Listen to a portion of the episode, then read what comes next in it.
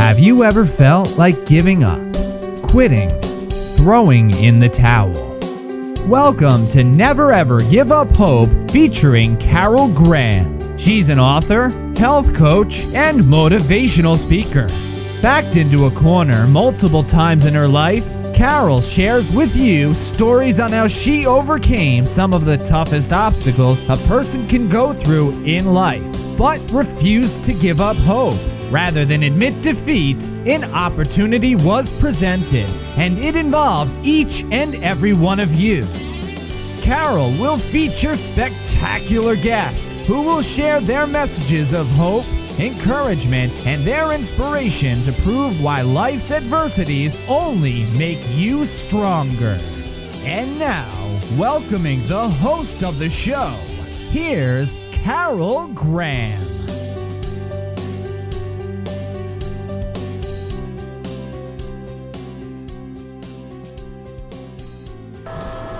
Hi, and welcome to Never Ever Give Up Hope. Never Ever Give Up Hope is about a show of people who have done just that. They never gave up, no matter what. Every single one of my guests have survived incredible circumstances of one form or another. And as a result, they have a passion, a passion to help others who may be going through something similar. And that's what life is really all about. And that's what triggered this show in its early beginnings to share stories of people who have had experiences that could help somebody else. Now, some of my guests have overcome extreme poverty, and they actually ended up becoming multimillionaires. Some have overcome a variety of forms of abuse. Some have overcome serious depression or disease or addictions. And they are now living free from that fear or that pain. And so it's exciting. I love hearing the stories of my guests. Every single one of them has been a winner and a victor. And this is, you couldn't ask for better guests. So I thank each one of them. And also, we wouldn't have a show if we didn't have listeners. And so I thank each of you, my listeners, for your loyalty, for your support, for your feedback. Thank you so much. And if you know of someone who has a story that they might want to share on Never Ever Give Up Hope, have them contact me. We are now heard in over 140 countries, so that message is loud and clear. This world needs hope.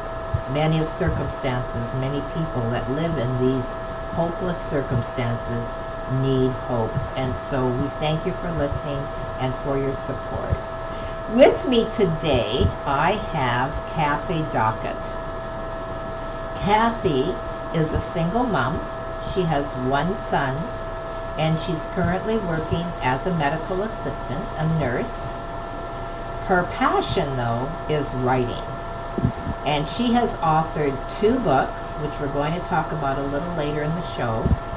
And she loves to write about maybe things that people don't um, don't write that often about, and that is what's going on in our world for one, but also identity crisis. And both of these actually are hot topics, and they're crucial topics. And so we're going to introduce Kathy to you now, give her a warm welcome because I know she's going to share some insight and secrets that are going to benefit us all. Hi, Kathy. Hi, how are you this afternoon? I'm doing wonderful, Kathy, and I'm glad we had a few technical difficulties, but I think we've got them worked out, and that's always a good thing, right? Yes.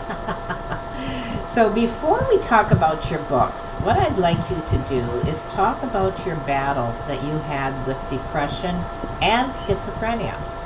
Because depression, as I mentioned earlier, is always a hot topic.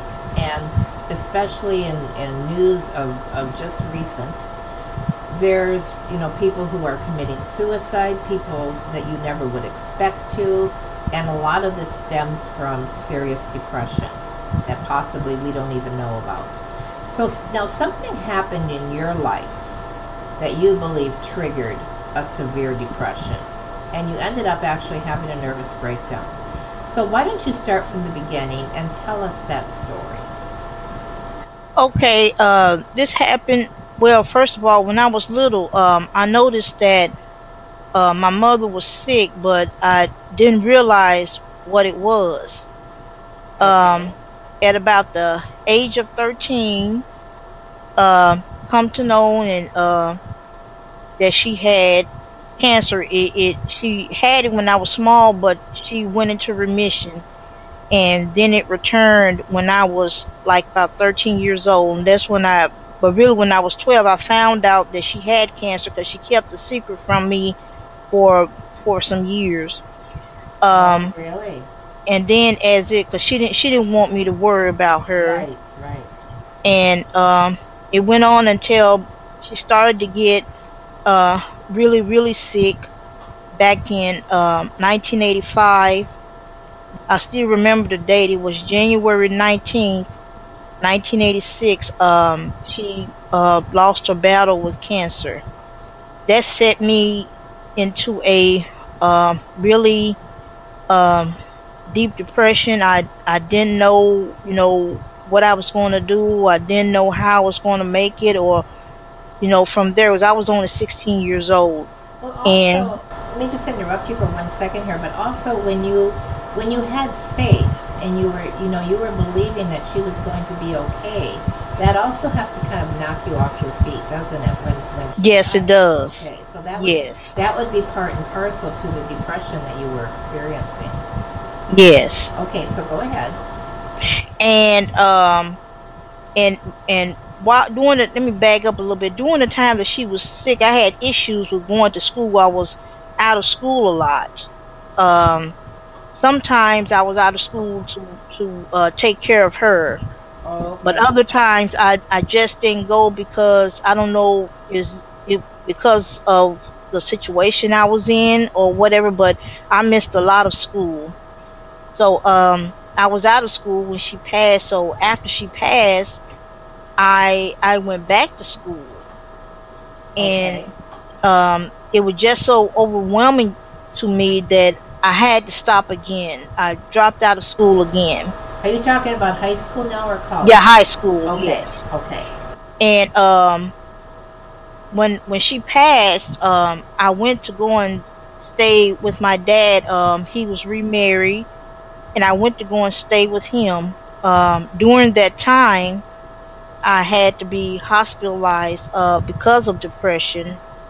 Um and because i just didn't you know know what to do. It was just uh, even though i knew that it eventually um maybe you know i was prepared for it you know if she did lose her battle with cancer but i just didn't know what the after effects would be. Right.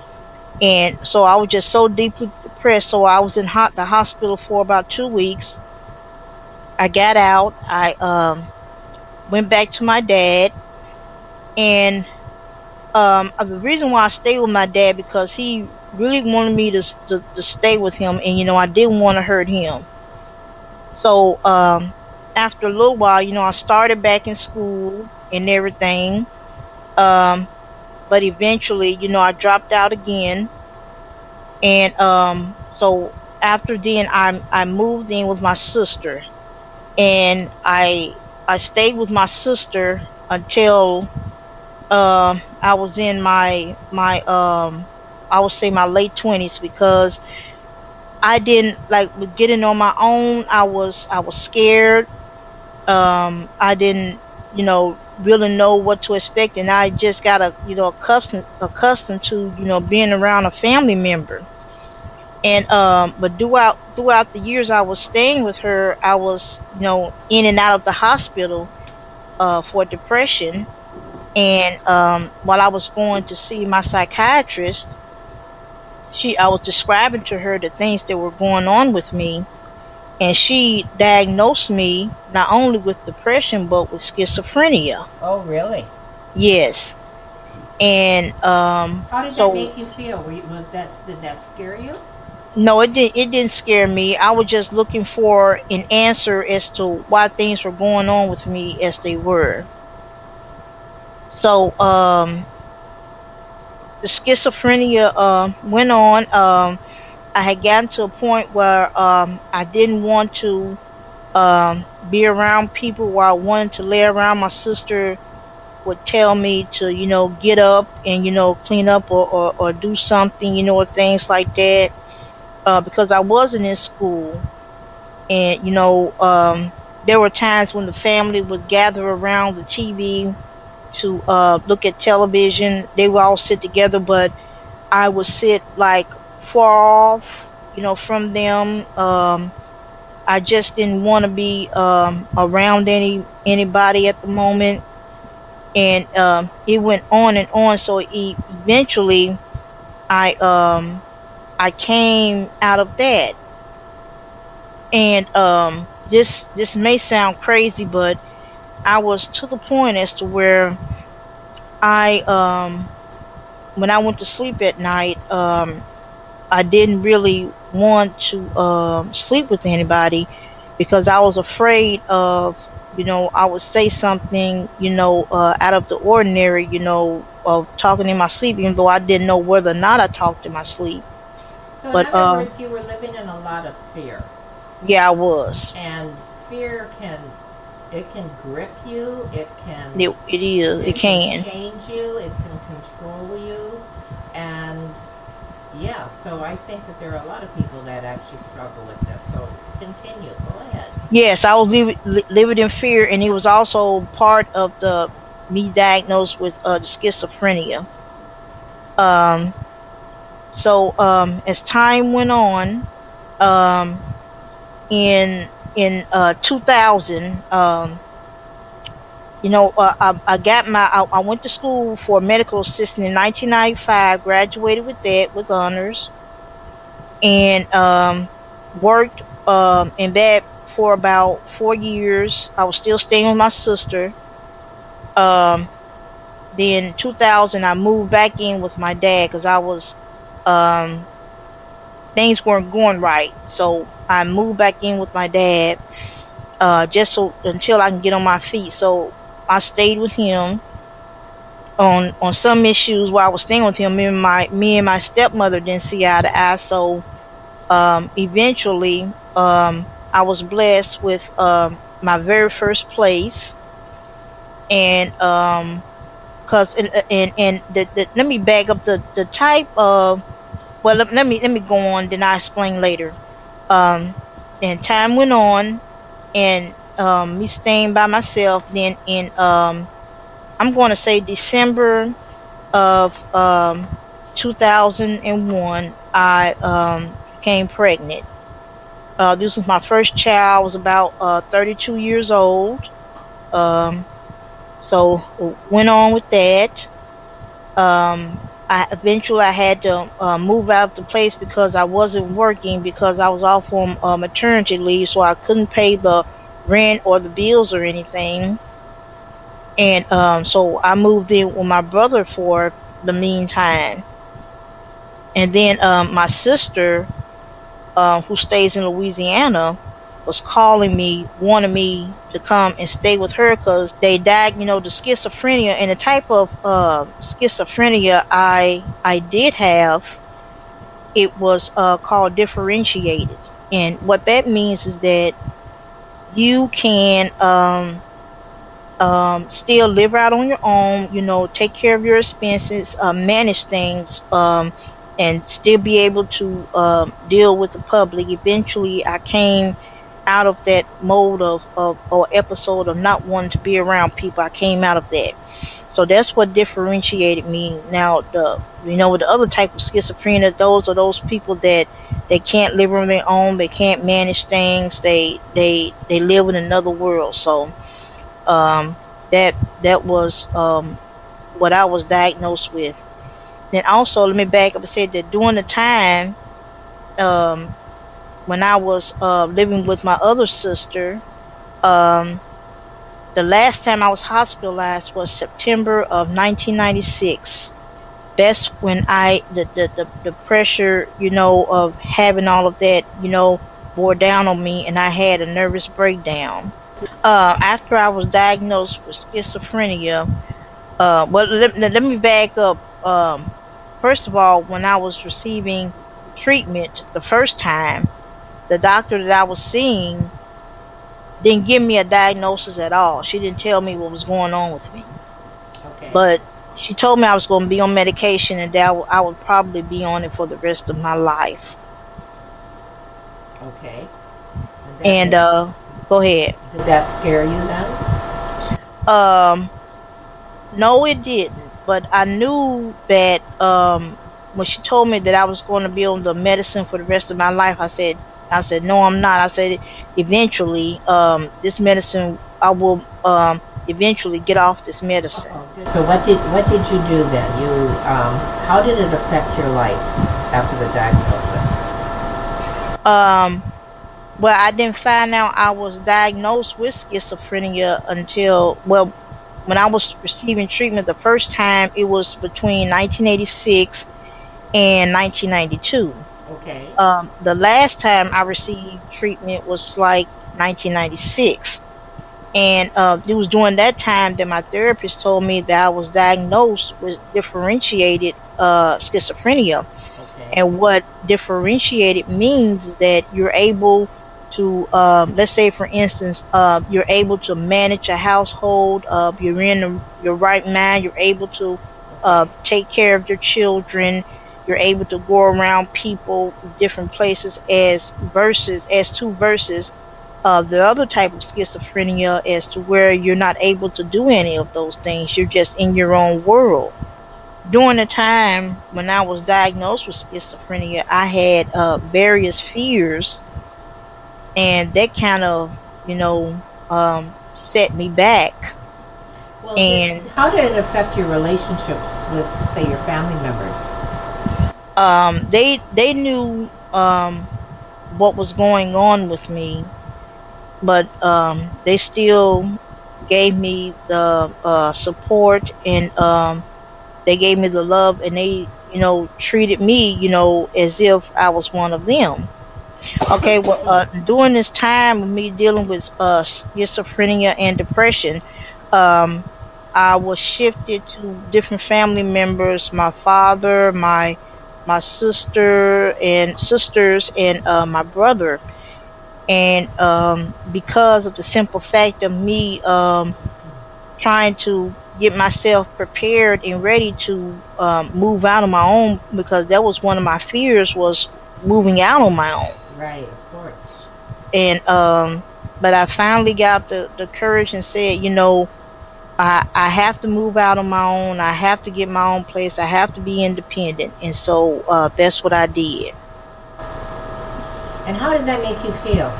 Because I know there's people that are probably, you know, in that similar situation and maybe very fearful. But when you actually stepped out of your comfort zone, did that give you strength? Yes, it did, and it gave me confidence too that I can make it on my own, and it also gave gave me a sense of freedom also. Did these experiences contribute to the books that you wrote, or was that totally separate?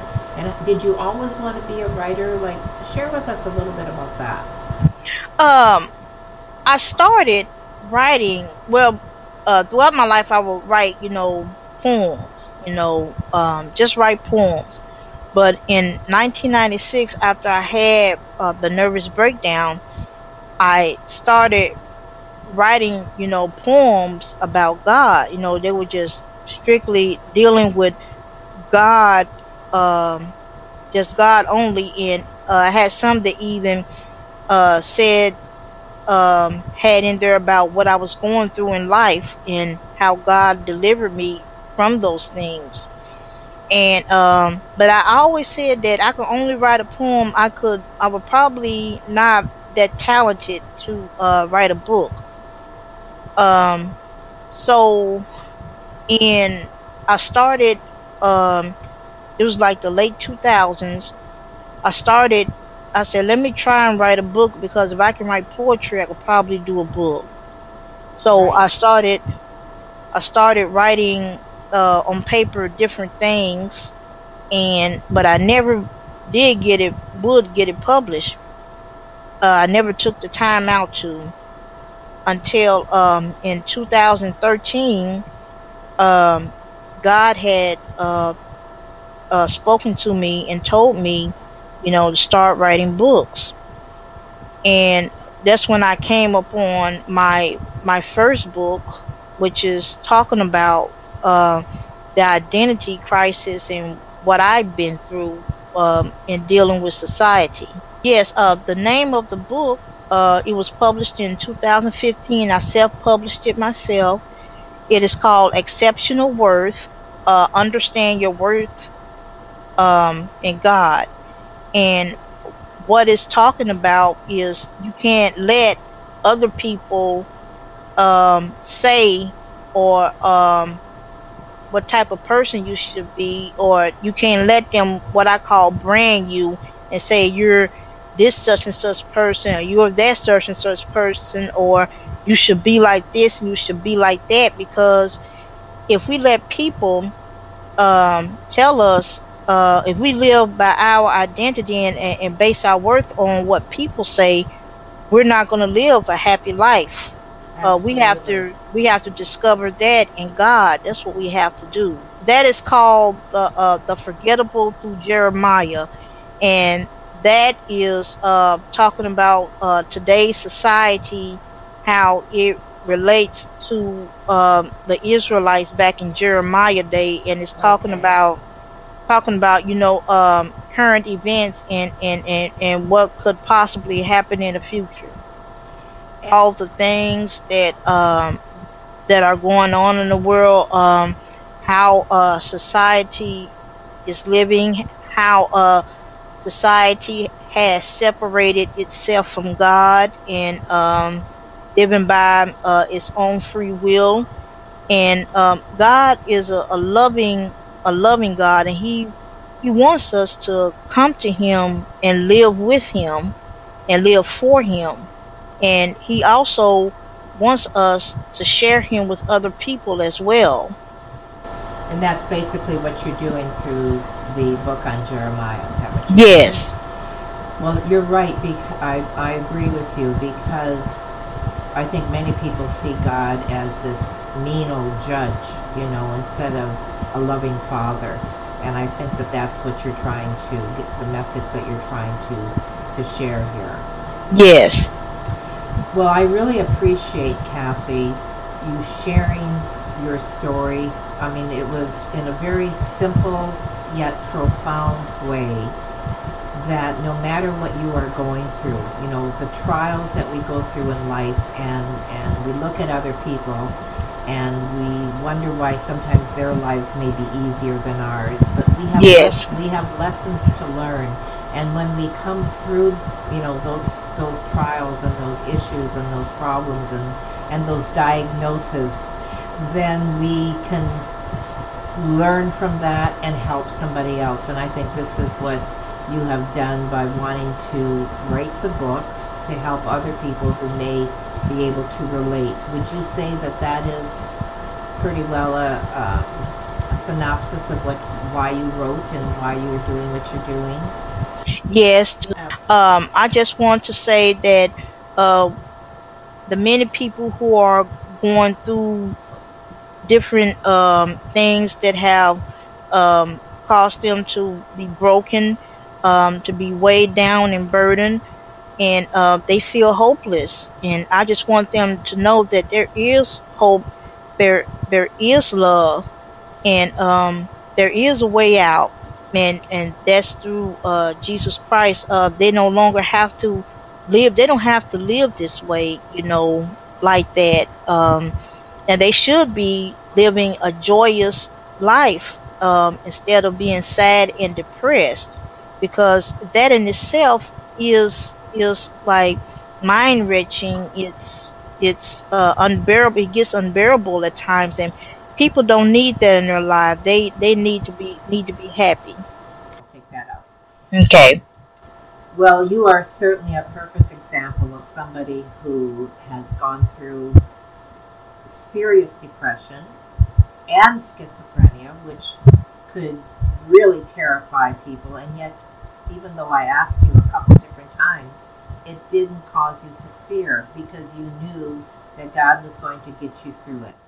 Yes. And that you turned uh, into becoming an author and was able, which is huge, and I applaud you for that. And to be able to write not just one but two books with wanting again to help others. And so I thank you for sharing that. We're certainly going to promote, you know, your interview and your book so that people who uh, may be in the same situation can relate with you and listen to your story, share your story, and that's what it's all about. That's the bottom line. Yes. Okay. Well, thank you, Kathy. You are an absolute sweetheart. Thank you I- so much. The pleasure was all mine. Thank you for listening to Never Ever Give Up Hope, featuring Carol Graham. Did you know that most people succeed because they are determined to? Quitting was never an option. Carol loves your comments and will respond to each one. So please subscribe and review this podcast. A rating of five stars would be outstanding and appreciated. Remember, if you are still here, there is always hope.